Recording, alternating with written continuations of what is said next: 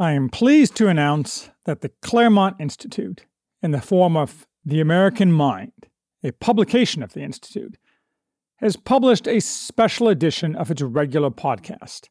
This special edition features and consists of nothing but a discussion between Michael Anton, author of the crucial books The Stakes and After the Flight 93 Election, and myself.